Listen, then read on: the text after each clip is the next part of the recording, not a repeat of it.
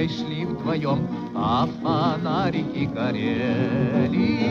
И при виде их на момент притих, и сердца наши замляли. Well, hello and welcome to the SRB podcast. I'm your host, Sean Guillory, and as always, I'm joined by Rusana Novikova and Margaret Budik. As you know, the SRB podcast is sponsored by the Center for Russian, East European, and Eurasian Studies at the University of Pittsburgh and members of the SRB Table of Ranks who give monthly contributions from anywhere between $5 to $25. If you'd like to support this podcast, if you enjoy what we have, what we're giving you here, please take a moment to become a patron by going to patreon.com slash Sean's Russia blog or to srbpodcast.org and find that Patreon button and join the table of ranks.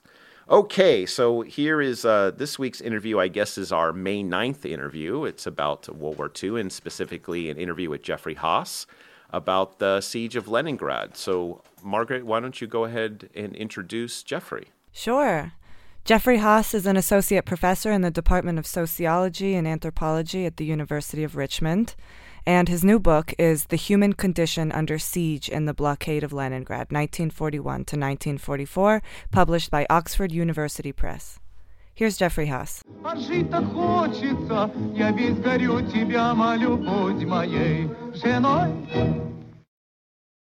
So, Jeff, it's, it's nice to talk to you. Um, you have this new book, Wartime Suffering and Survival The Human Condition Under the Siege in the Blockade of Leningrad, 1941 to 44.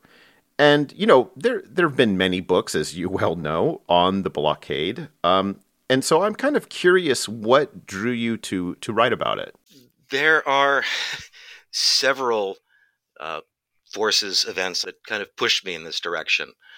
Um, first, after having read The 900 Days, the, the, the famous um, book in Stephen Cohen's politics seminar, I almost did my dissertation on civilian military relations um, in the blockade. Salisbury's book was gripping and it just raised a lot of questions.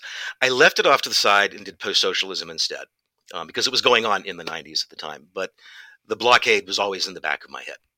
And it just so happened that in 1999, Nikita Lomagin, who's a friend of mine and probably the world's foremost authority on the blockade, um, suggested over beer that maybe we should combine our forces and do something on organizations and institutions. I said yes. So, two years later, reading through diaries, uh, my first experience with primary sources on the blockade, um, worlds just opened up that I hadn't seen in any literature before. This was a multi-dimensional event and experience, um, and it raised all kinds of questions uh, that were on my intellectual radar. And there were stories that just hadn't been told, that I hadn't seen told then or since. Um, and yes, there are a lot of books that have come out since 2001 when I started, a lot in Russian, a lot in English. Um, and they do tell a lot of stories, but there is so much more to tell. Um, this is this is a wellspring that keeps providing insights and stories about what it means to be human. But at the same time, in those accounts, I always thought that something was missing, and it's as much causation. Um, Leningraders, when they left diaries or gave interviews or left their recollections, they were always telling what, and kind of hiding underneath all of that material was the question of why. They were asking why are we being bombed? Why are we suffering? Why are some people stealing food and other people sharing, and so on and so forth? Why, why, why? And I didn't see that being answered. Um, and so I, I, I kind of felt that there was an obligation of sorts. There was another personal side to this. I started looking into the diaries initially in 2001. And about eight months later, our first child died at 18 months. And I couldn't go back to the blockade for years uh, just because it hit too close to home. But something had happened in confronting grief and pain when I went back somehow to those diaries. It was as if they had become three dimensional. There was a side I was seeing that I hadn't seen before. I could kind of feel what was written on those pages. I'm not saying I suffered or faced near as much pain as, as Leningraders did, but there's that peek behind the curtain. And in part, I just felt compelled. I kind of owed it to other people who had suffered worse than I had, who felt much more pain. I experienced it just a little bit. And just personally, I felt compelled to dive in and not only tell their stories, but also to answer why, um, which is a question that I had really felt very strongly. Um, and in part, this in working out what happened there was also, in a sense, my own confrontation uh, with what I had gone through, and that's underlying. You know, wherever you find intellectual interests, scratch the surface, and there's a personal story there. It's true for all kinds of scholars. And I, I actually want to want to get into you know because the very first line of the book is actually the lining the acknowledgments. And the first line is staring at death and suffering through the eyes of those who face them head on demands special mettle. Now, those of us who, who are familiar with or worked on and researched Soviet history or Russian history in general, I mean, it, there, the, the tragedy, particularly the 20th century, is enormous. And the war and the, the experience of Leningrad in particular is one of those really difficult moments. And I, I do always wonder, as as a participant in, in you know looking at these things and reading about them, how as a researcher you deal with the fact that the stories you're reading, you know, the human lives. I mean, you said what it means to be human. And, you know, as a researcher and writer, you're human too. And how did you, you know, address this demand for special mettle in dealing with this topic, considering the the personal tragedy you experienced? That's a hard one to answer because I'm not.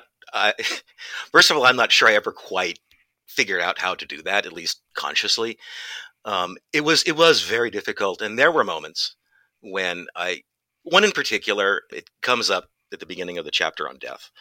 Um, reading a young teenager's diary, and the last words are, uh, "Mother and I are starving to death. We lost our ration cards," and that's it. End of diary. And you know what happened. And at that point, I just put my pen down, walked out in the street, and cried. There were many moments when I wondered why, how can I possibly do this? Um, it was difficult, but somewhere, uh, I don't have the same mettle these Leningraders did. I could not have made it through this. And I think that's part of what helped me just to keep staring into this abyss of human suffering is they did it. Someone has to dive in and take the deep dive into the details of some of the worst parts of this to make sense of it, at least to explain and answer that question that they kept asking of why. In a sense, I felt I owed it to them, and so um, I kept pushing forward, and it was it was it was difficult. Um, I am not the same person I was when I began it. Yeah, yeah. I mean, you know, it it's it's always a question that I you know ask myself and uh, and of course others who are you know like yourselves who are you're going really deep and intimate with with these documents and these these stories of human suffering. The other question I have too is is again back to how you begin the book formally. You start you write the sentence you ask the question I should say, who are we when our backs are against the wall? Why did you start with this question? Because to me when the the first sentence of things sets the f- kind of sets the framework for the entire piece. Um, and yes and i chose you know it took a long time but i chose um, that introduction on purpose. Partly it's it's this intellectual mission or question that's bothered me for a long time. Um, first year in graduate school the late marv bressler asked our theory class what do you think would happen if we could cease the enforcement of all laws and norms for, say, a week. And then at the end of that week, reset everything back to normal, and everyone would forget what happened. What would people do? Now, that stuck with me. Um, who are we, really, when the world seems to be falling apart? And this speaks to a, a, lot of really important issues. One is resilience. What are the sources of resilience? So when we're looking at death in the face, when our backs are against the wall, when we're under extreme duress and it seems that institutions are falling apart, that order is dissolving, what do we do? Um, how and where do we find the tools to create order so that we can carry on, that we avoid this Hobbesian state of nature. So that's one side to this. Um, and in a sense, my, my whole career has really been revolving around this, whether it's post socialism in the 1990s, when things collapse, fall apart. How is it that people rebuild a post Soviet economy? Um, how is that people keep going on when it seems that institutions have fallen apart under the assault of hunger and German bombs um, and so on? There's also another side to this, though, and it's something that's bothered me my entire career. And it goes back to the, my first project in post socialism. And that's that whether in the humanities or in social sciences, we tend to focus on these historical contexts, context in space and time, where institutions and structures are fairly stable. And it becomes difficult to disentangle human practice, decision making, cognition, etc., from those broader collective practices and relations. Um, and so, really, who are we? How do we act? Are we the, the rational actors of microeconomic theory? Are we primarily these um, socialized moral actors that Emile Durkheim spoke of? Are we a mix? Well, if so, when do we calculate? When do we act emotionally? When do we act habitually? And so on and so forth. It's difficult to disentangle this, though, when you've got stable institutions that compel or orient people's actions. Um, and it hasn't helped that, at least in the social sciences, there seems to be this hesitancy to look into these moments when things seem to be falling apart. And you know, the blockade is one of these moments where we see people um, in a context where it's not clear that institutions and social relations matter. It doesn't seem that they're necessarily working. And the incentives to focus on one's own survival, to become the rational actor of microeconomics, um, are intense. So, is this what we really are? Are we Homo economicus? Or are we something else? And these are the kind of moments when there are incentives to disobey to survive. Um, these moments when it seems that the broader social context doesn't matter or is evaporating. This is where we can really get at, for lack of a better term, um, the quantum mechanics of human interaction, of decision making, um, what's at the core of human social relations. So that's kind of what that means. When our backs are against the wall, do we hold together? Do we focus on ourselves? How do we make decisions when social might not matter anymore? Um, and as it turns out, this, the human spirit is actually quite resilient. It can put up with quite a bit. So, in the midst of this incredible tragedy and suffering, there is actually a silver lining um, if things didn't totally dissolve in the blockade, then we can put up with quite a bit. Um, you know, you say that you say that uh, going back to this question of it, that you've already mentioned about how the blockade has been written about. Um, you said that you know it roughly falls into two sets of stories. Uh, one is the what, and then the how and the why. And you already mentioned this issue of the why so what is this why I, and and from hearing you and looking reading the book this question of why is what preoccupate preoccupies you what what is the story you're trying to tell with looking at are you looking at the why and what story are you trying to tell by looking at it part of this comes from being interdisciplinary and you know one foot in humanities talking with a lot of historians, the other foot talking with economists and sociologists. And um, the what is what the humanities people do very well um, diving into the stories, getting a feel for the stories, what it's like to be human. And one thing I wanted to do with the what, I'll, get, I'll come to the why in a second. One thing I wanted to do with the what was um, take a deeper dive into some of the stories that were crucially important in the blockade, but don't get discussed, explored enough. I mean, for example, the worst kept secret about the blockade uh, was cannibalism. And any work on the blockade will mention cannibalism. But what was involved with cannibalism? How did people take this step? Now, we don't have a lot of data about that. Um, there's the occasional rare moment where we get a glimpse into why someone would consume consume human flesh. What we have more data on are um, Leningraders' responses to this and how cannibalism becomes part of this narrative um, of how awful, how terrible this experience is. But at the same time, how cannibalism and the way people write about it becomes the spark for defending what seems to be left of humanity and civilization. Um, so there is a big story, at least in the response to cannibalism, that I didn't see told before. So one of the stories is what? Let's take a deeper dive into some of these things. That I mean, the same thing with death. These are really hard stories to, to dive into, and I can see why um, people don't do it. This is really difficult to do. Um, but someone has to be stupid enough, and I guess it's me. um, but there's also taking the data that the, the Leningraders tell, their stories. There are patterns there. Um, and one of the things I wanted to do was not only dive deeper into the, the diaries and other archival materials, but also what's the pattern? Um, and there are patterns that emerge from these these stories that I didn't see talked about before either, like, like gender, for example.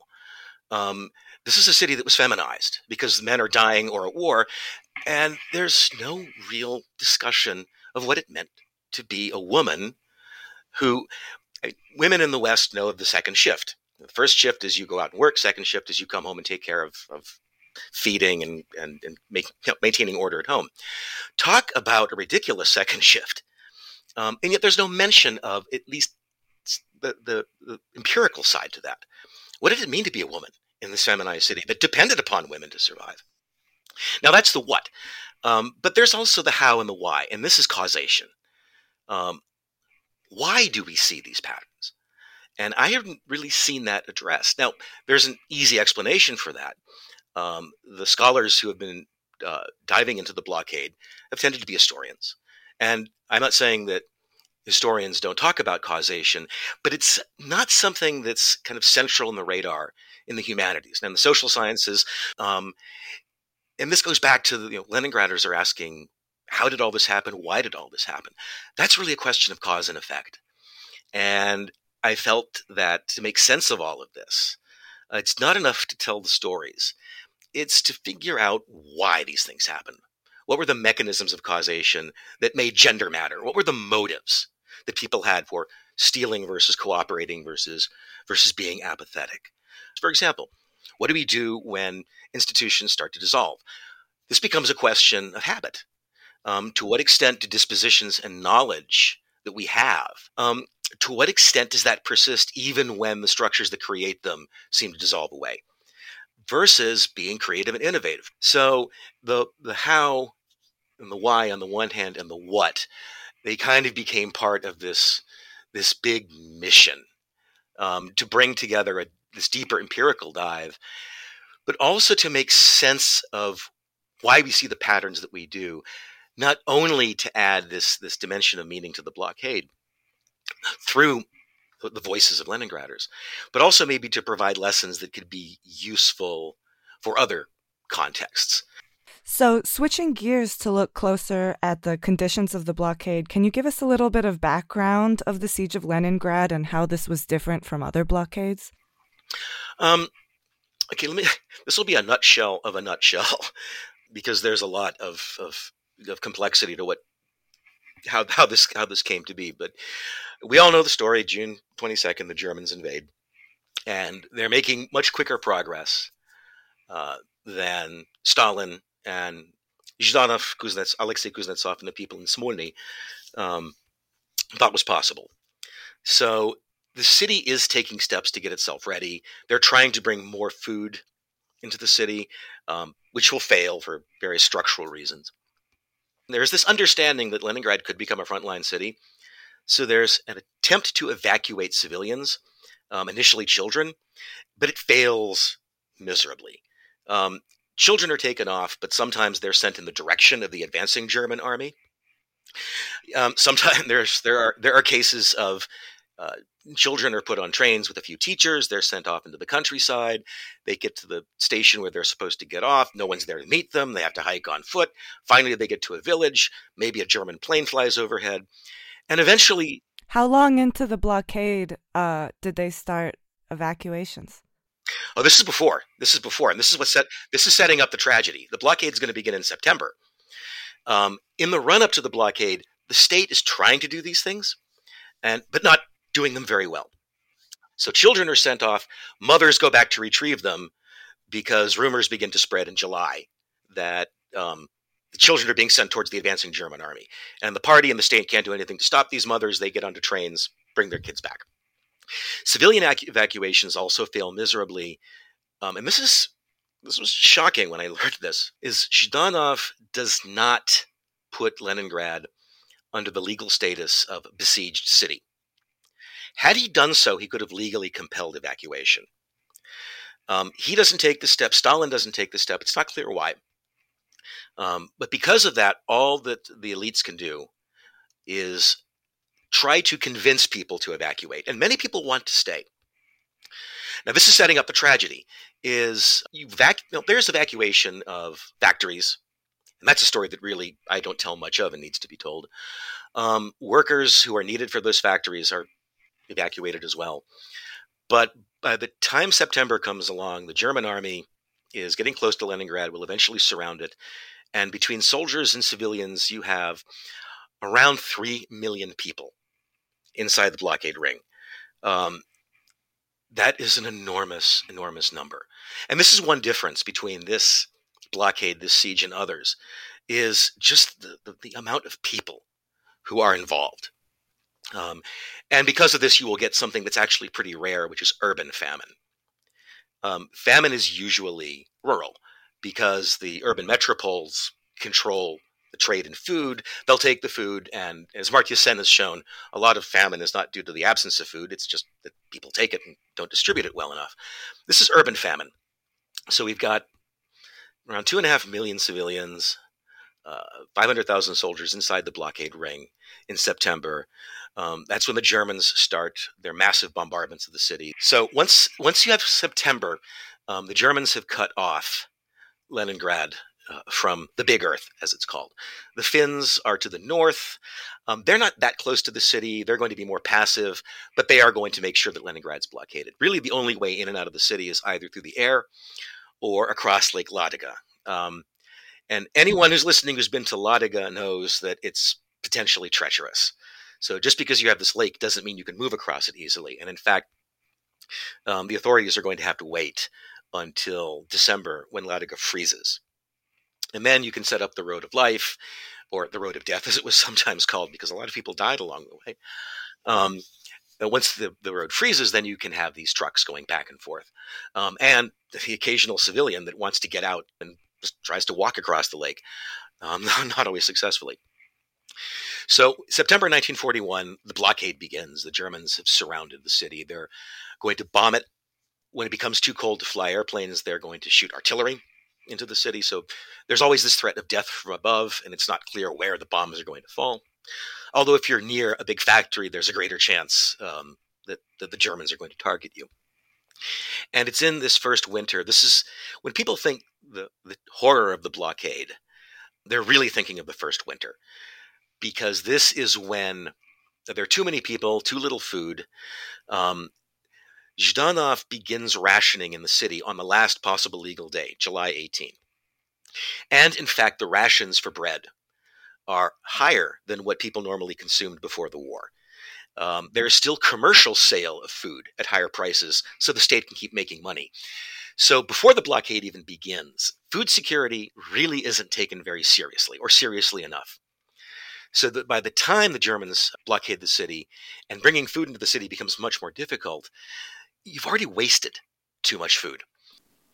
Was that a was that a miscalculation in the sense of, you know, of course they they they perhaps didn't consider how long this blockade would last. I mean, granted, how would they know? But yes, um, part of it is miscalculation, and nobody believed that either um, the Germans would blockade the city, um, that it would come to that, or that it would last that long. So, I mean, yes, there is some there's there are errors of commission and omission by the leadership, and some of them would have required you know having God's omnis- omniscience. So, I don't want to say we can forgive the leadership for this, but this is kind of understandable in a way. Um, that is, however, the rations were too late, they were too high. Um, com- again, commercial stores are still open until September. When Dmitry Pavlov comes from Moscow and says, okay, folks, it's time to start readjusting rations because you are running out of food way too quickly.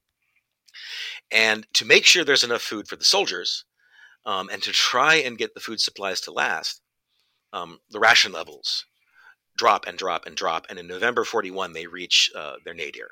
This is the famous moment when, if you're category one, which is workers in military um, producing factories, you get 250 grams of bread a day. Um, anyone else, it's 125, which is about, about a fourth or so of a loaf of bread. Um, and mind you, the, the supplies of flour are being cut off. So they're using floor sweepings, cellulose, ersatz ingredients. So the bread is harder than it would have been. Um, the nutritive value is dropping. And you can see where this is going to head. This is when the starvation kicks in.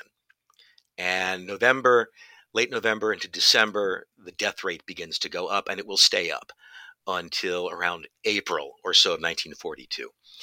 Um, so the blockade kicks in, starvation begins, um, the death count goes up, the visibility as well as the numbers are probably one of the most striking features of, of the blockade story. Now, come 1942, um, in February, the evacuations, the second wave begins. This time, the party doesn't need to do much convincing. Um, people are ready to leave, and many will die. Uh, we don't quite know how many will die um, on the way to somewhere else.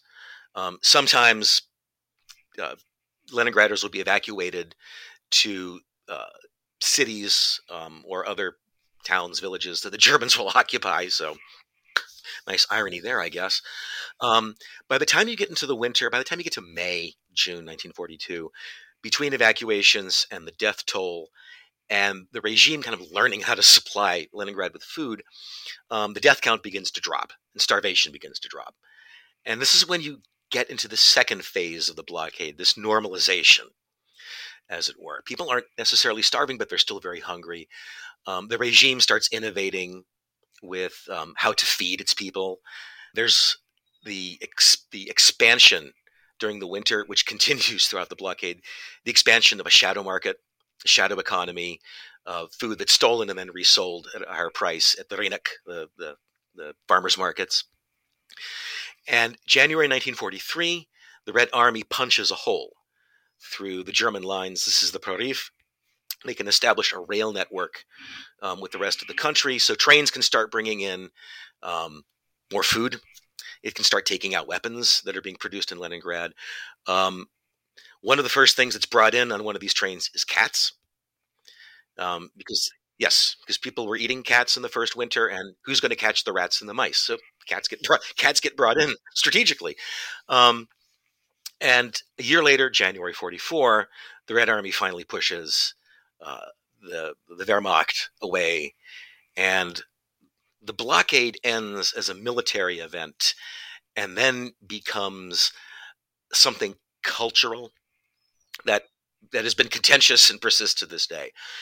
So um, that is really the, the history of the blockade itself in a nutshell of a nutshell. I'm leaving out the military history because there's a lot that's going on there and where it tends to differ from other blockades is uh, the length 872 days. This the size the number of people um, who are being exposed to this that it's urban famine and that um, it's a modern blockade. The power of the modern state is being brought from both sides by the germans who are unleashing um, purposely unleashing suffering, whether it's bombs um, and artillery or Hitler's order starve the starve the, the city to death and then erase it. Um, he intended for the destruction of the city and its people. So a modern state carrying out a dictator's will. But at the same time, somehow Soviet institutions don't fall apart. Um, and they manage to do enough to maintain enough order that civilians themselves could kind of pick up the ball and run with it. And it's thanks to them that the city does survive. Um, but the modern the modern state does still play a role in both sides here. Hey everybody, Sean here. Um, I just wanted to pause for a moment and to thank all of you who are patrons of the podcast and to encourage those who aren't patrons to maybe think about joining the table of ranks and give us, you know, a couple of bucks every month to get the podcast going. If you'd like to become a patron, go to patreon.com slash Sean's Russia blog or to the srbpodcast.org website and find that patron button up there in the right hand corner. I also wanted to point to something I've been doing as a result of your patronage. You know, we've talked about that we want to do some other types of programming, and one of the things I've been working on for the last two years is a six part audio documentary called Teddy Goes to the USSR. Um, and I want to play the trailer for you and hope that you'll subscribe to the podcast series when it comes out. The first episode will drop on May 30th. So here's the trailer, and uh, you can find it on your favorite podcasting app. I had been interested in things Russian all my life and got a master's degree in Russian area studies. 20th of June 1968. In April May of this year, Teddy Rowe, born in 1934, is suspected of involvement in American intelligence, visited the Soviet Union as an American tourist. Teddy Rowe visited every Soviet republic in the spring of 1968, and he kept a meticulous diary of his trip.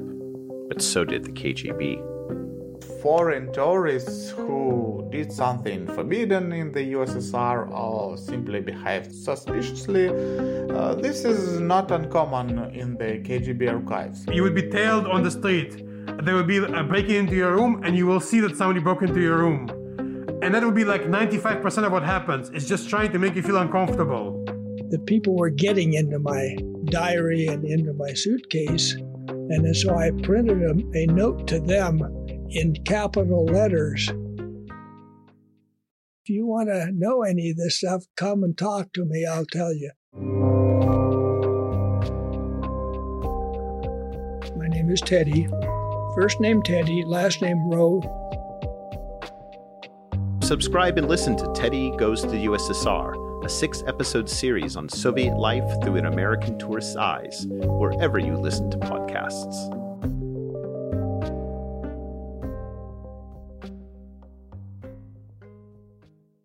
You brought up uh, Lake Ladoga as one of the p- only potentials for escape. Um, how did people survive the blockade? Oh, uh, human ingenuity when under desperation is incredible. But there's this is a really complicated story actually.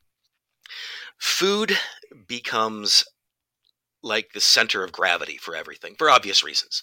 Um, you need the second law of thermodynamics here.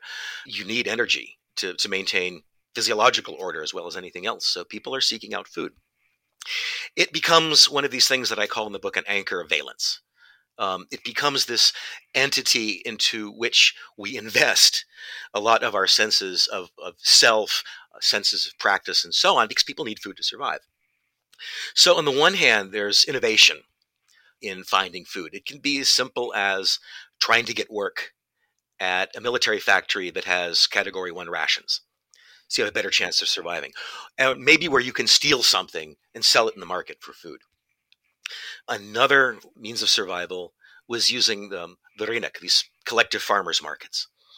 Um, here you would find people selling food. Often it was uh, it was sellers who were part of a network in which you would have the, a director running the food storage and the accountant and maybe a driver and some security people and a point person at the market. And they would all get together, steal food from the state storage depots, transport it to these markets, and sell it um, at a write-up, speculative for speculative profit. And those Leningraders who had something to trade, gold watches, more rubles, uh, paintings, um, they would bring what they could to exchange for food. Either they sell it for rubles or there'd be barter in kind. You would also have uh, soldiers who would come into the city. Soldiers did not, it's going to sound surprising, soldiers did not get as much vodka or tobacco as civilians did. Occasionally, the regime would give civilians extra rations of vodka and tobacco. But soldiers had more bread. So you'd have soldiers occasionally come into the city, and either through relatives or at these markets, um, they would trade food for tobacco and vodka. So you've got the formal rationing system, which people will play to the extent they can. Um, oh, here's one way, one additional way of playing the ration system is everybody gets a number of ration cards, ration coupons, depending on which category they're in. And when the death wave began, one civilian strategy was if a relative, you know, brother, father, mother died, was to put them in a very cold room and not report their deaths and use their ration cards to get extra rations. Now, the state figured this out and eventually in 1942 was requiring re registration every 10 days to stop this practice.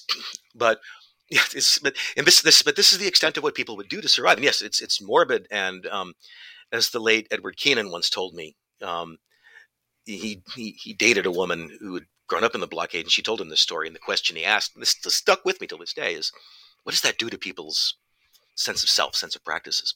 Well, this is this is exactly what what you know is one of the things since since your book is dealing with suffering and the endurance of suffering, how one manages to you know endure this. I don't know what other word to use here, but again, you do have the problem of you know people dropping dead, you know, dead bodies everywhere. You just gave an example of what to do, but so what?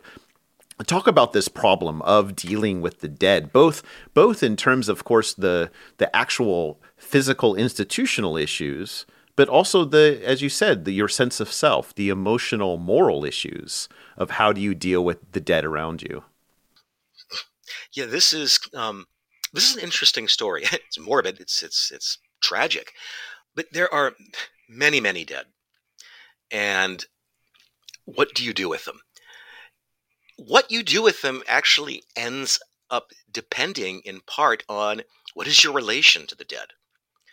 And really, there's three sets of actors involved in this story of what to do with, with, with corpses. Those who are making decisions inside the state, the field of power, let's call it.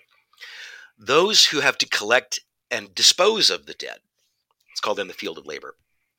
And those um, who have lost, you know, the, who, those who are related to the dead, let's call that a field of intimacy, families, friends. Your relation to the dead determines in part how you perceive the dead and what you want to do with them.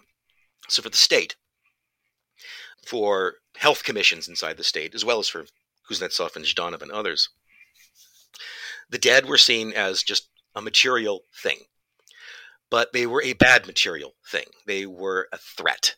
They were a potential epidemiological threat. I mean, so long. This is an extremely cold winter, by the way. We get this. It gets as cold as minus twenty or so centigrade, um, and people are dropping on the streets. And in fact, one of the stories, just as a aside to show you how bad this was, one of the stories that, that Leningraders tell in their diaries is when somebody falls down on the street, don't help them. Because if you try to help them, you might fall and you can't get back up. Now, that doesn't mean people don't help each other, some do, but this just gives you a sense of, of how awful things are. So there are the dead along the streets. So long as it's cold, okay, they're not going to decompose, but at some point, spring will come. So the state looks upon the dead as this potential epidemiological threat, but also as a moral threat. This is going to kill morale in the city to see not only so many dead, but the NKVD knows this, they're reporting it. Leningraders are writing this in their diaries. Um, you walk to work or to the store and you see someone who's fallen and died on the side of the street. The next day, they're missing their hat. The next day, they're missing their coat. The next day, they're missing flesh. So the signs of cannibalism are there. That's a morale killer. So the state understands we need to collect these people for political reasons as well as epidemiological reasons. And the collection has to, on the one hand, be expedient. Collect these people and dispose of them in the best way possible, which means mass graves and cremation. Um, cremation is never as effective as they'd hoped it would be. Um, so mass graves uh, that tends to be the, the primary strategy especially especially you know thinking of cremation right you need fuel to do that i mean th- this is a thing like there are there are, the blockade creates resource and institutional restraints of dealing with this quantity of of dead yes and that was one problem with cremation is you couldn't you couldn't get the, any furnaces hot enough. Um, so there was some cremation done, but in the end, it just could not reach the, the, degree of effectiveness to make it the primary way of disposing of the dead. So instead, you've got like Piskaryovskaya Cemetery, where 500,000 people are buried, and that's not the that's the biggest, but not the only one. Um, there's also the state has this aesthetics that they want to see observed, because civilians who are bringing their dead to cemeteries sometimes catch a glimpse of, of, of the mass grave site. And what they don't want to see are their loved ones lying around strewn hither and thither, which tends to happen. So the NKVD and, and the state want to collect the dead as expediently as possible, but with at least a minimum of aesthetics so as not to hurt the morale or the legitimate or their legitimacy even further. Once you get the bodies to the um, cemeteries, then gravediggers and those involved who actually have the, the horrible labor of, of dealing with this, they've got their own approach to the dead. And you have these reports in, in, in the NKVD as well as Monk's diaries of gravediggers who will treat the dead casually. And you can kind of understand why. This is horrific, morbid work. And I'm sure, and it's in the cold, and you have only pickaxes and shovels, and the ground is hard um, they start to see the dead as a source of profit. And so you have these stories of people bringing their loved ones to cemeteries and negotiating with gravediggers, either for single grave, because they want to show dignity to a lost loved one, or even something as, as seemingly minor as can you please place my husband or my father nicely and neatly in the mass grave? Don't just throw him into a puddle um, and they will pay rubles, bread, vodka for these services, as it were. So the state wants expedient collection with aesthetics. Gravediggers see this as a source of some kind of extra profit because it's their labor, after all. Then you've got the poor civilians whose loved ones have died, and they are in this particular awful predicament. On the one hand, they would like to show some degree of, of dignity. This is not just a lump of matter that's no longer breathing. This was a person. And some Leningraders will put in the extra effort to make a coffin, hard as that was, and to dig a grave, hard as that was. But for most Leningraders, they did not have the strength, the skills, or the money to hire someone to do this. So you leave the dead um, in courtyards, in sheds, you bring them to cemeteries. And this creates this tension. And the tension is expedient survival. So hand over the dead without saying a proper goodbye, but at least you haven't handed over vodka or bread. You can use those to survive. But this means you're not showing the dignity to someone you loved. Now, again, some people will take that extra step and sometimes it kills them. They starve afterwards. The other thing that happens, though, is you get this reflection upon dealing with the dead. Um, simply taking away a loved one to a cemetery and leaving them there. Um, Often this is the case with children. Or something like walking over the dead nonchalantly in the street. Leningraders do this, but then they observe themselves and others doing it and they reflect upon it in their diaries as, yes, we've become so numb to this, we do it, but this is still bad, we should not. And that's an important moment because that moment of, ref- of reflection and regret is what keeps dignity alive. It's the same with cannibalism. Cannibalism and death, people write about these as awful events.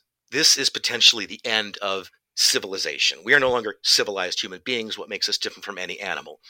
But the fact of placing down on paper that this is bad, we shouldn't have done it, we shouldn't do it. That's kind of the last moment of dignity that reminds, it's kind of a conscience. It reminds people that there are norms that once we get out of this awful situation, we've kept them alive we can go back to them it's kind of like james c scott's work on passive resistance if you can if you can make jokes about the elite in the shadows when the moment arises you're ready to rebel. You know it also it also to go back to the the questions you posed in the beginning which is you know what what is you know humans are humans are they you know homo economicus for example. But what the the picture you're painting with discussion about the dead and and this the situation in which you know death is a norm that you navigate nonchalantly.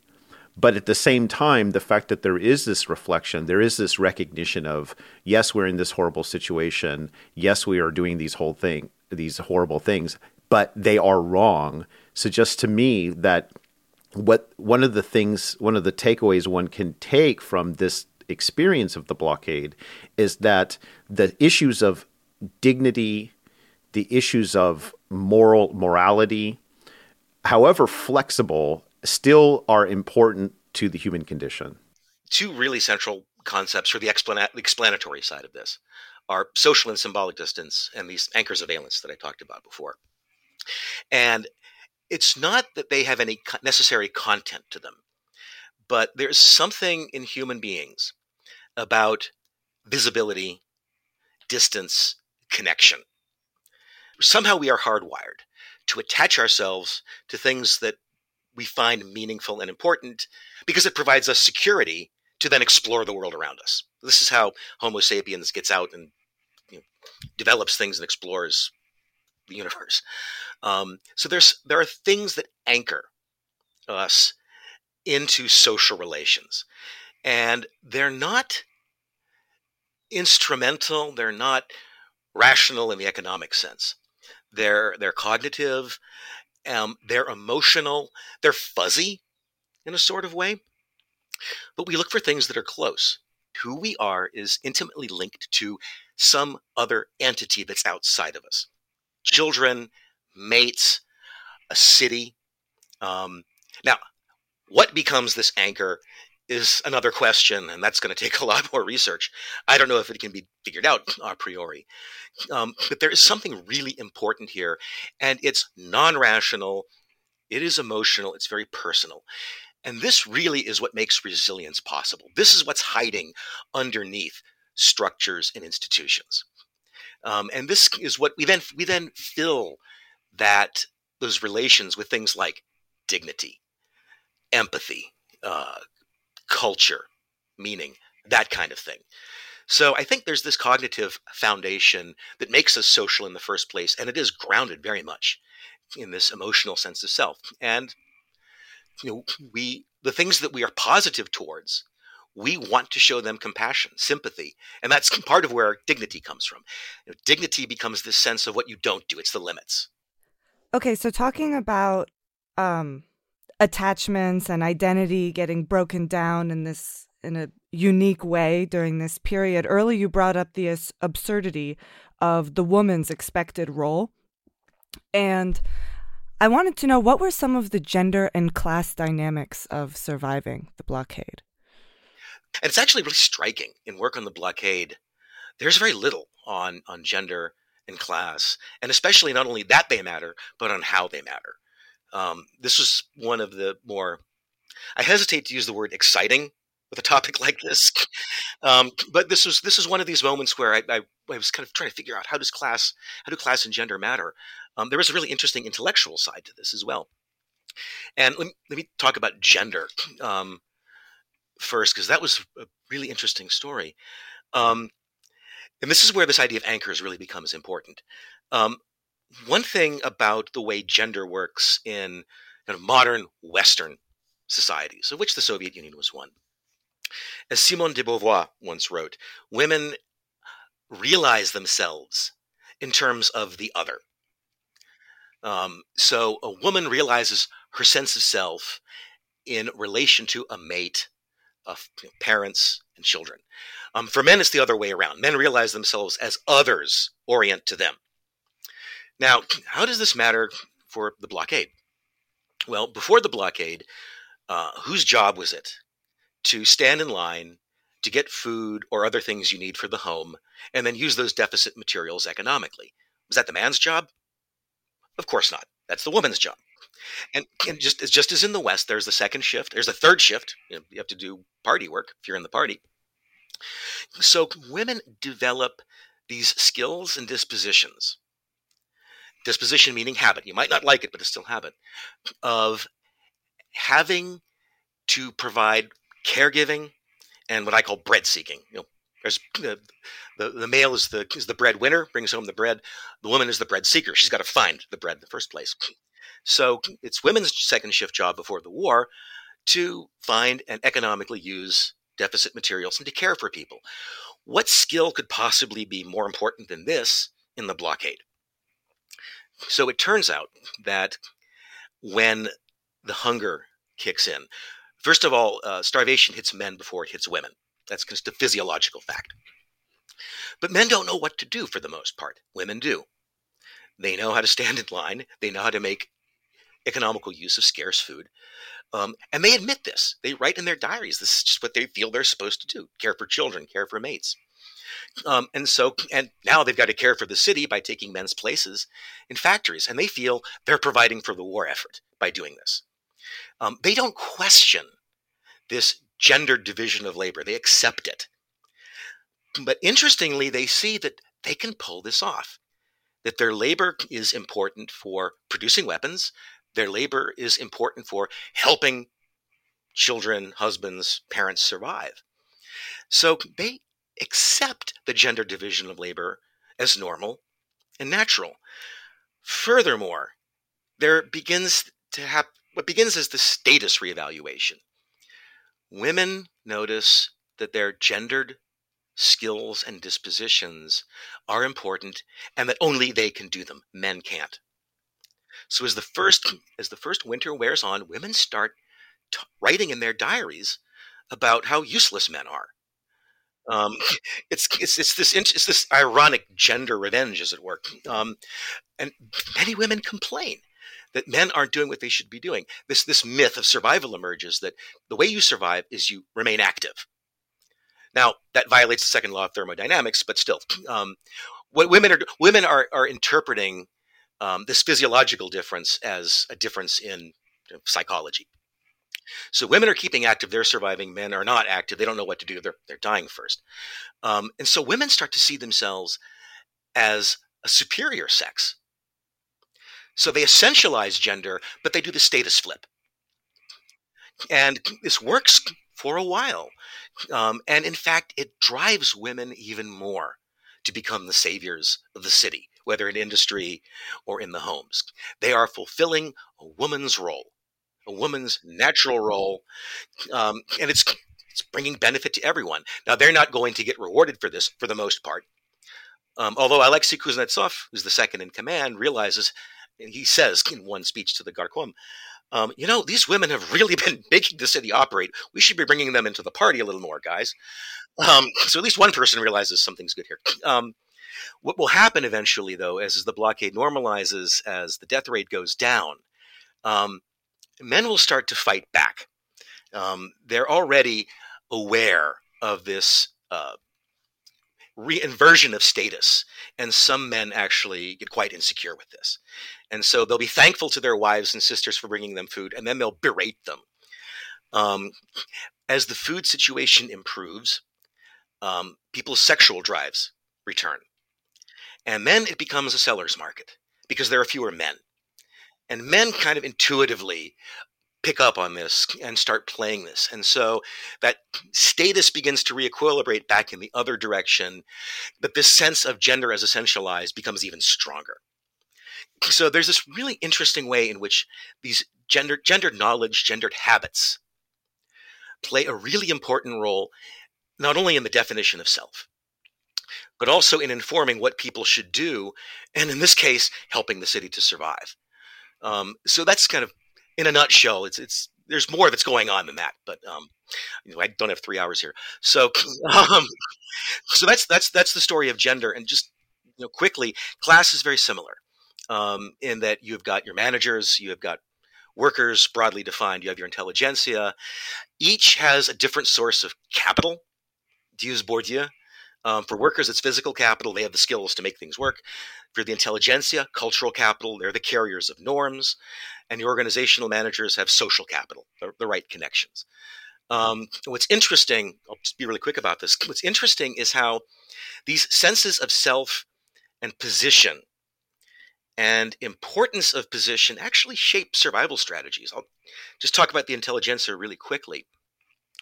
Is and I'm thinking here university professors, artists, journalists. Uh, you know, that's the, the culture producing um, higher orders, as it were. Um, For them, they're the carriers of knowledge, of norms, of culture, you know, defined in the old way. Um, for this reason, they do have networks to people in higher places so they can get extra food. Um, and they will use these networks, but they don't like to talk about them. They're very oblique about these in their diaries. They'll admit it, but in a very hidden sort of way. Why? Because then this would this would suggest that um, someone's more important than they are, and that they are using privilege. They don't want to talk about privilege. On the other hand, the intelligentsia look at these shadow markets, the, these the rynok, the farmers markets, as being something obscene. Um, for them, proper behavior is cultured behavior. What's going on at the market? People are bartering um, food for gold watches, money, or something else. And that just, and this is not unique for, for Leningrad. You tend to see this across Europe. Your intelligentsia are anti market because markets are instrumentally rational, bourgeois, obscene, that kind of thing. And so your intelligentsia tends to be really critical of markets. And many professors will not trade at the market until it is almost too late or until in some cases it is it is too late. Um, you know, the husband, a professor, won't trade at the market, starves to death, and the wife says, "Enough of this! Time to trade and survive."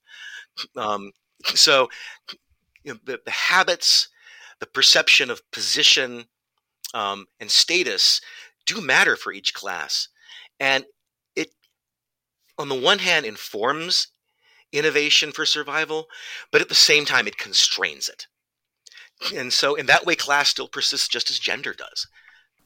Um you know and, and finally it's it's really and i'm sure as you were researching and writing this you you inevitably experienced this to wrap one's head around this experience. And you know there have been since the, the end of the war. There have been lots of debates and backs and forth about the status of Leningrad to try to comprehend what happened, you know, to to to blame set blame for the things that happened, etc. But nevertheless, you know, the legacy of this siege casts a very long shadow. So much so that you know the president of Russia for the last 20 years. His mother, Putin's mother, survived the blockade, and his father fought outside and was was wounded, disabled as a result of fighting outside of Leningrad.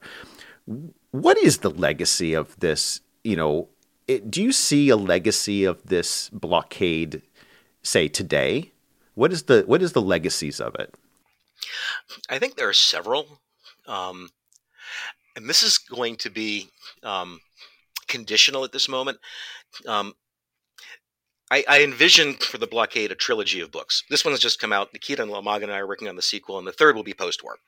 So there's there's a lot more about the legacy to dive in, to legacies to dive into. So this is all kind of provisional. But I think some legacies are first of all there was an incredible amount of individual trauma that never had its moment of catharsis. Um, one similarity is Holocaust survivors who came to the U.S didn't talk about the Holocaust for a long time. Um, you weren't supposed to. In the U.S., you're supposed to leave European past behind and look ahead. It was only when their children in the 1960s and 70s learned about what their parents went. And the Eichmann yes, trial. the Eichmann trial. But even even more so when their children realized our parents suffered this. We should do something. We should talk about this. Then you had the cathartic moments. You really don't get that here. So uh, one legacy of the siege was the traumas persisted, um, and the event itself got co opted by the regime, but it never allowed for that kind of discussion. You had that brief moment in the 90s, um, and it seemed to have shut down again. Um, but beyond that, some other legacies. Um, one is, this is something I want to look into a little more. You know, we all know the story that the victors of war want rewards. What were the rewards in Leningrad? And it seems as if civilians who had suffered and survived all of this. They didn't want to give up on Soviet socialism. Um, they'd been fighting for Soviet civilization, and they wanted to realize it. Um, but this might have meant, for example, undoing collectivization, opening churches. Um, they wanted the provision, they wanted to build something new, but it wasn't necessarily what Stalin or the elite had in mind. So you get this sense of, of of a civilization of a nation being born, really in the war. Um, and out of Leningrad, I get the sense that the dream was a little bit different from elsewhere. um, in part because of, of, the degree of horrific suffering. Um, but there are other legacies. One, I think, um, and this is from the newer work, but I'll throw it in anyhow, is that is as incompetent as the state leaders and cadres seemed to be in the first months of the blockade, they did adapt. They did become more pragmatic. And so I think one legacy of, of the blockade is in the lesson that Bolshevism could have been a more pragmatic form of authoritarianism. Um, and I think there's movement in that direction, which will get shut down by the Leningrad affair. So, I mean, Stephen Cohen used to talk about there are always alternatives. Um, you know, NEP in the 1920s being one of them. I sometimes wonder if the wartime experience, especially in places like Leningrad, had created the possibility for another way for Bolshevism to evolve away from theocracy towards a more pragmatic authoritarian authoritarianism. And the Leningrad affair wipes that all out. Um, and even when Stalin dies, it's hard to get back into those roots because you've killed off the elite that have led it and you've scared people um, who learn to live pragmatically. Um, well, I, I, think I think in, in, to to make a suggestion on this. I mean, not it's not the Leningrad experience directly, but I think uh, Brezhnev's rule was essentially uh, kind of that, right? A very pr- more pragmatic approach. And I think the war experience for Brezhnev kind of colored a lot of the way he conducted politics in the Soviet Union, too. Actually, I'd, I'd say I'd, I'd, flip it the other way. Um, remember who his competitor was in the 60s, Alexei Kosygin. And Kosygin was involved with the blockade. And, and um, Kosygin and Brezhnev are competitors. And in the 60s, you had the Kosygin reforms or the Liberman reforms, this attempt to give um, enterprise managers more autonomy, but also more responsibility. And so Kosygin is the more pragmatic of the two, but he cut his teeth um, in organizing evacuations and supply um, of the blockade. And now this is again, this is provisional. I'm kind of kind of proposing this as an idea. And Nikita, Nikita and I have been looking into this, but there seems to be some suggestion, some evidence that Kosygin's direct involvement with this whole tragic and challenging affair left this pragmatic mark on him. And in a sense, that this kind of blockade Bolshevism, as you as you might have you might have it, um, gets its second chance with Kosygin. And when he loses in this in this competition with Brezhnev, then the experience of pragmatism in the blockade is finished. And when we're left for everything to be more theocratic until the very end. At least that's kind of my reading of things. That's that's one possibility, one possible legacy. That was Jeffrey Hass. Jeffrey Hass is an associate professor in the Department of Sociology and Anthropology at the University of Richmond. His new book is The Human Condition Under Siege in the Blockade of Leningrad, 1941 to 1944, published by Oxford University Press. All right. Well, thank you very much, Margaret. So, um, you know, of course, when I first got this book, uh, my my initial question was, why is why do we need another book on the Leningrad siege, right? And I think that's a legitimate question. You know, a lot of people have written about it from a variety of different angles. Um, but that said, I think that Jeffrey's taking um, an interesting approach in focusing on how people survived and really looking at the issues of suffering, survival, and how people uh, how human beings interact in these extreme uh, um, extreme situations. Um, but before I, I, kind of give my some of my takeaways, uh, let's have you go. Why don't you start, Rusana, since you haven't spoken yet? Sure. So for me, the most interesting takeaway was from the conversation about uh, the role of gender and class in survival strategies. I thought it was very funny how Jeffrey described the approach of intelligentsia, of like using their own kind of symbolic capital and like social ties to the political elites to provide for themselves, but then castigating people who would sell stuff on the market. Um, and I think there's definitely n- almost no discussion of class when it comes to the siege of Leningrad. Um, and uh, yeah, hopefully there's going to be more works done around that topic because it's just it just sounds fascinating because like you know from just popular accounts as a as a, as a Russian citizen, right?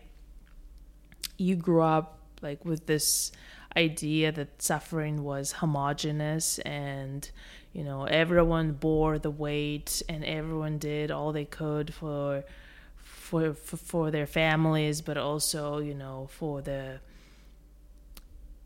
for the victory. And so it's kind of like these narratives i think portray people as like yeah as like one for all all for one.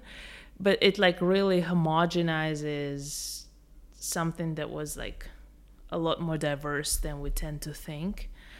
Um, yeah and i mean obviously the conversation about women was very interesting and the reversal of women's status uh, during the siege and how certain strategies that women had to rely on in their daily lives before the war turned out to be extremely helpful for them um, in times of need, in, time, in, in, in times of extreme need.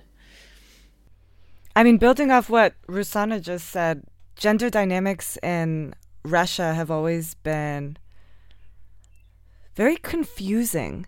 And I think like looking at history is an interest is is one way for me like what Hass said about uh, the power that women had during the siege helped me. I don't.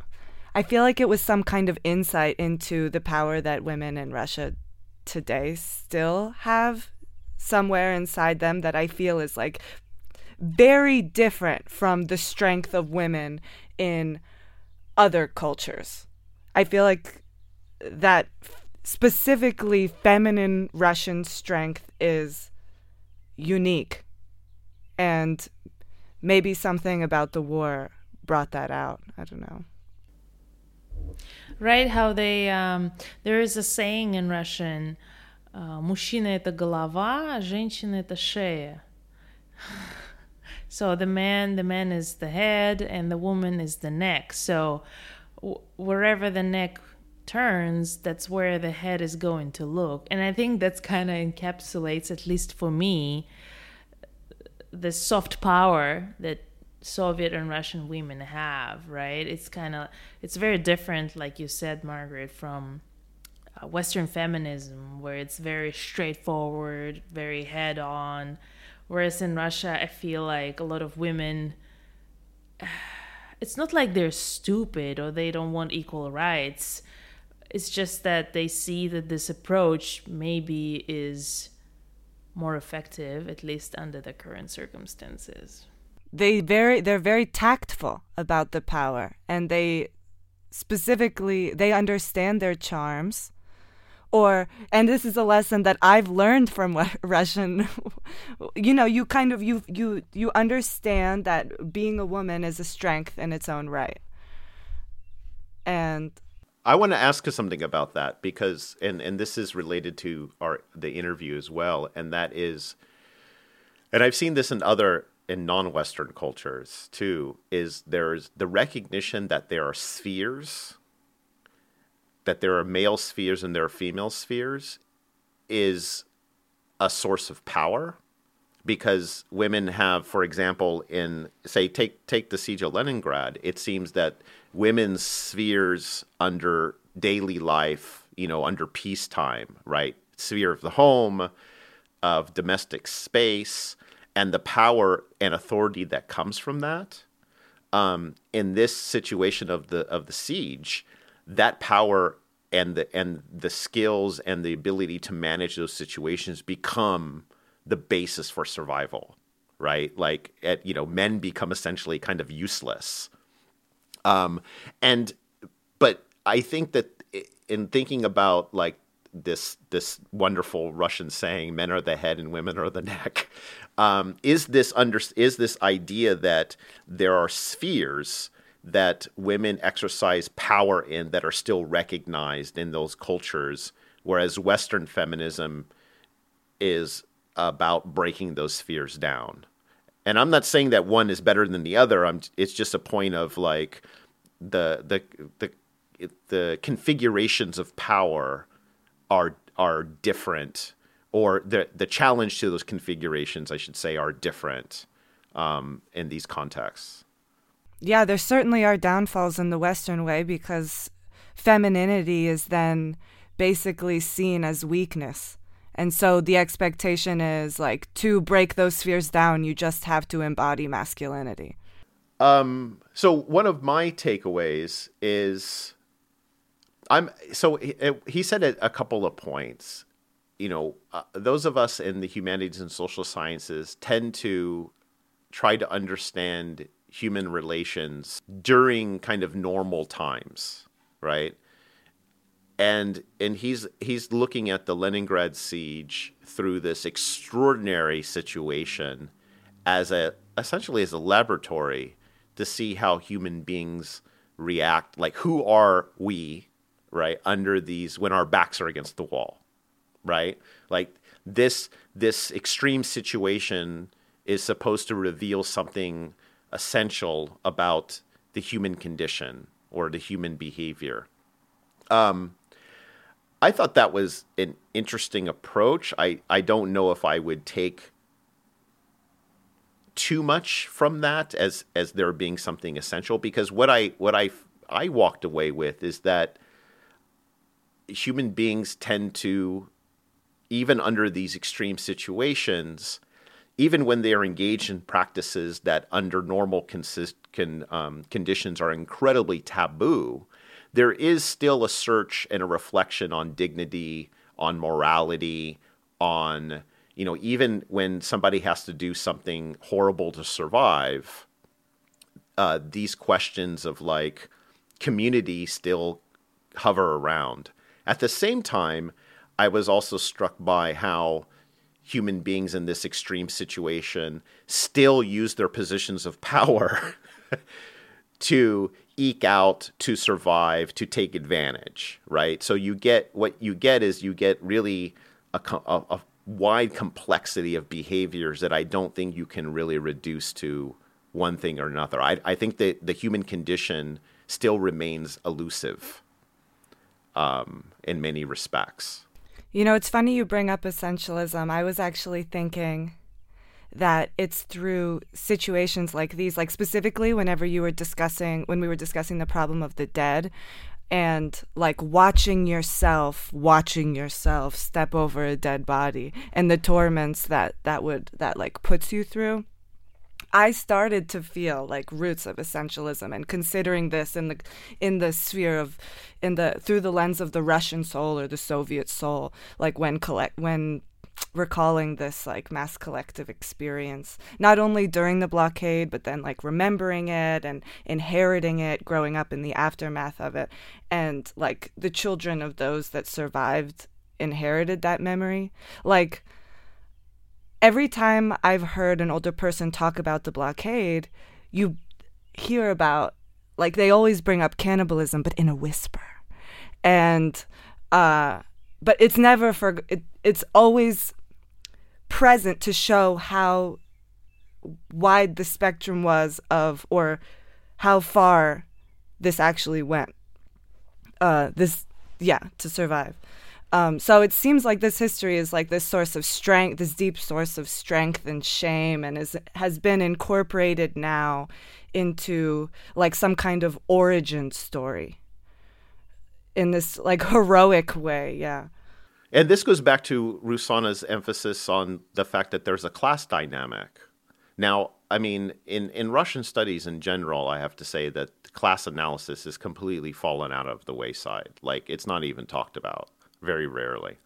But you can see if you look at the class dynamics of, say, the siege of Leningrad, you you know, as as you said, Rusana, you figure out that not everybody experienced the same thing in the same way. That that collective identity that comes out of the experience of the siege or even the experience of the war, you know, smooths over, sublimates a lot of the things that people don't want to talk about you know, they don't want to talk about the times when they like turned the other way and ignored the suffering of others. They don't want to talk about the privileges that they may or may not have had, or the the privilege maybe the privileges others had.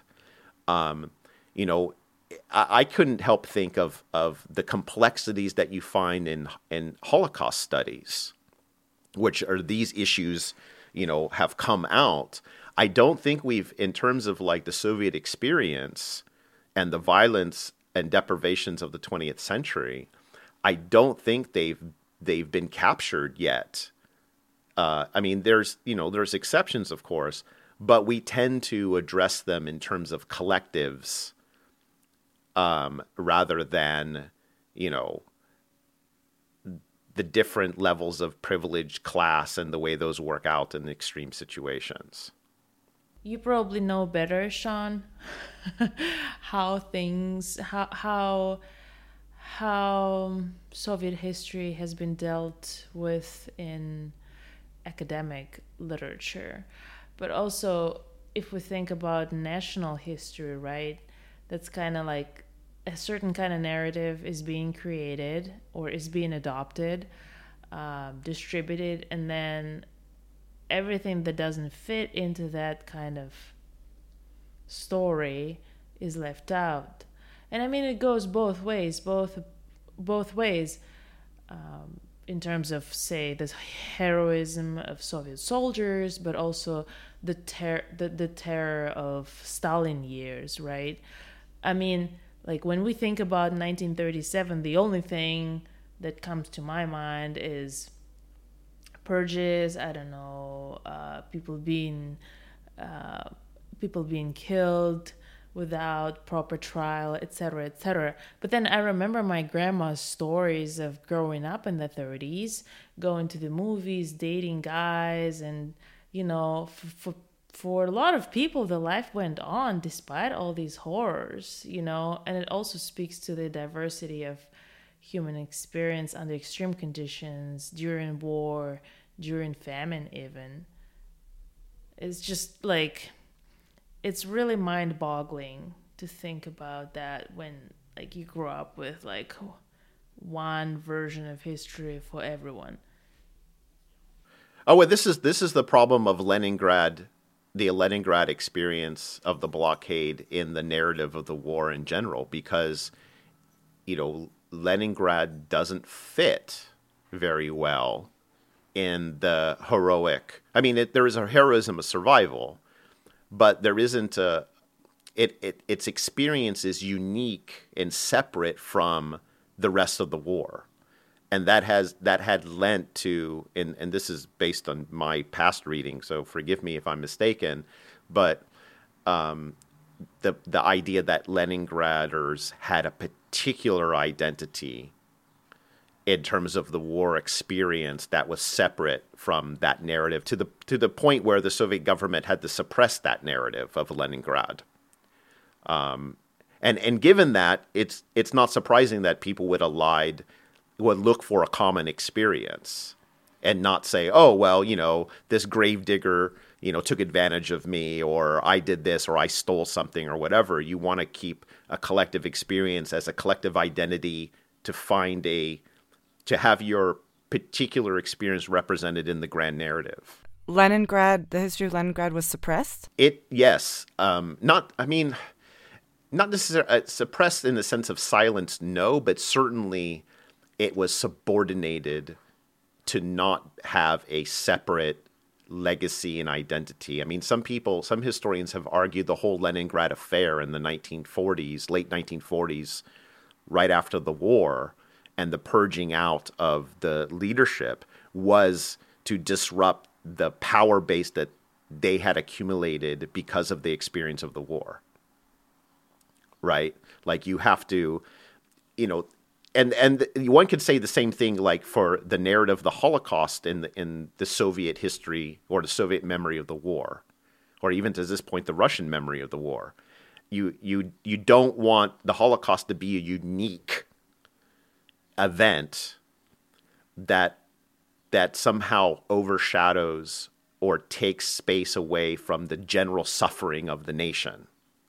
So I was thinking about it from. it's wild to consider the siege through the mental health aspect. Um, like, so I had two grandparents on either side of my family that were in Leningrad during the siege. And my dad's mother escaped. She came as a student. She was 19 years old, basically right before the siege started to study, ironically, German. Um, and she escaped through Lake Ladoga on some car that she didn't know, you know, like it was super dangerous because there were a bunch of vehicles that it, you, you were at risk of like sinking under the ice, which was a common occurrence. Uh, but anyway, so everyone says that in the family that she was never the same after that, and uh, not unsurprisingly, I'm sure. And um, so living with that memory, I mean, it like literally changes the fabric of your being. I mean, you develop, I mean, today, with today's language, we would say develop mental health issues um, and then you pass that on to your children. And selfishly thinking of it from my own perspective, so I'm the child of the child of a young woman who went through, who lived through the siege. I did not grow up on these hallowed grounds, but still, this memory, her memory, feels like this tangible fact in my life that, like, I can feel, like, whenever Hass was talking about the fact that this just, um, comparing it to the Holocaust, Holocaust survivors coming to America and not talking about it. I can feel that as the situation with my parents that their parents didn't discuss it. Like when I asked my dad specifics about what his mom lived through, it wasn't discussed. And yet this is a huge event in his life. He wasn't alive then. And for my mom the same. This is a huge the siege was this huge event in her life. She grew up in Leningrad in St. Petersburg.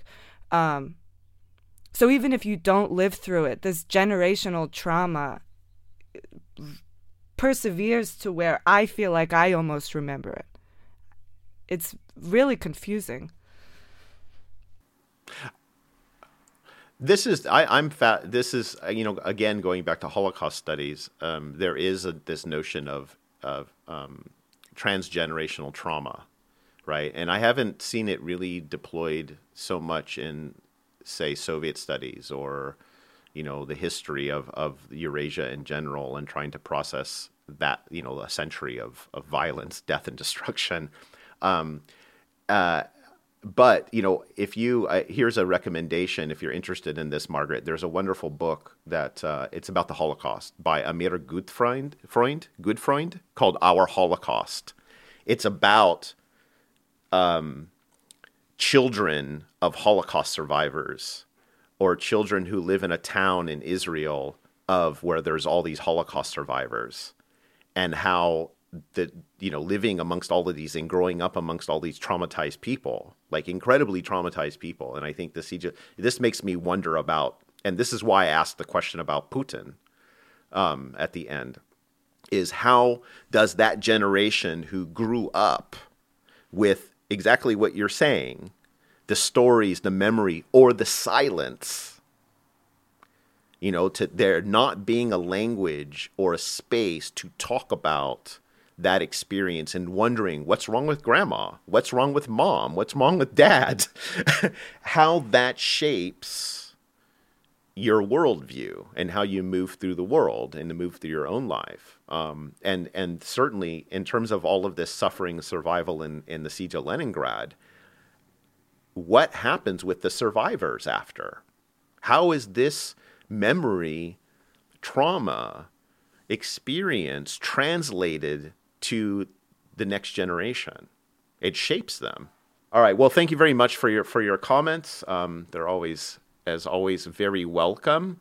Um, as you know, I'm your host, Sean Guillory, and I'm joined by Rusana Novikova and Margaret Budik. And the SRB podcast, as you know, is sponsored by the Center for Russian, East European, and Eurasian Studies at the University of Pittsburgh and listeners like you. If you like this podcast, I implore you to please share it on all your social media platforms and uh, tell your friends and families about it. Uh, we're always lovely. We'd love to have more and more people check us out. Please feel free to drop us a line. Um, send us a comment and what you think. And uh, as always, this is a nonprofit educational endeavor. So if you feel that what we do here on the SRB podcast is you if you enjoy it, if you find it useful, please consider becoming a monthly patron by going to patreon.com slash Sean's Russia blog or to srbpodcast.org and uh, find that Patreon button and be, become a member of the table of ranks. Uh, so, you know, until next time, bye. Поем, товарищ боевой, о славе Ленинграда. Слова доблести его на целый мир гремят. Отцы вставали за него, гремела канонада, И отстояли навсегда бессмертный Ленинград. Живи, священный город, живи, бессмертный город, великий воин город, любимый наш Ленинград. Качает флаги на Неве осенней ночи ветер, Ночь ясная, как светлый день, над городом плывет. Есть город Ленина один на всем на белом свете, Кто постигнул на честь его пощад не найдет. Живи, священный город, живи, бессмертный город, Великий воин город, любимый наш Ленинград.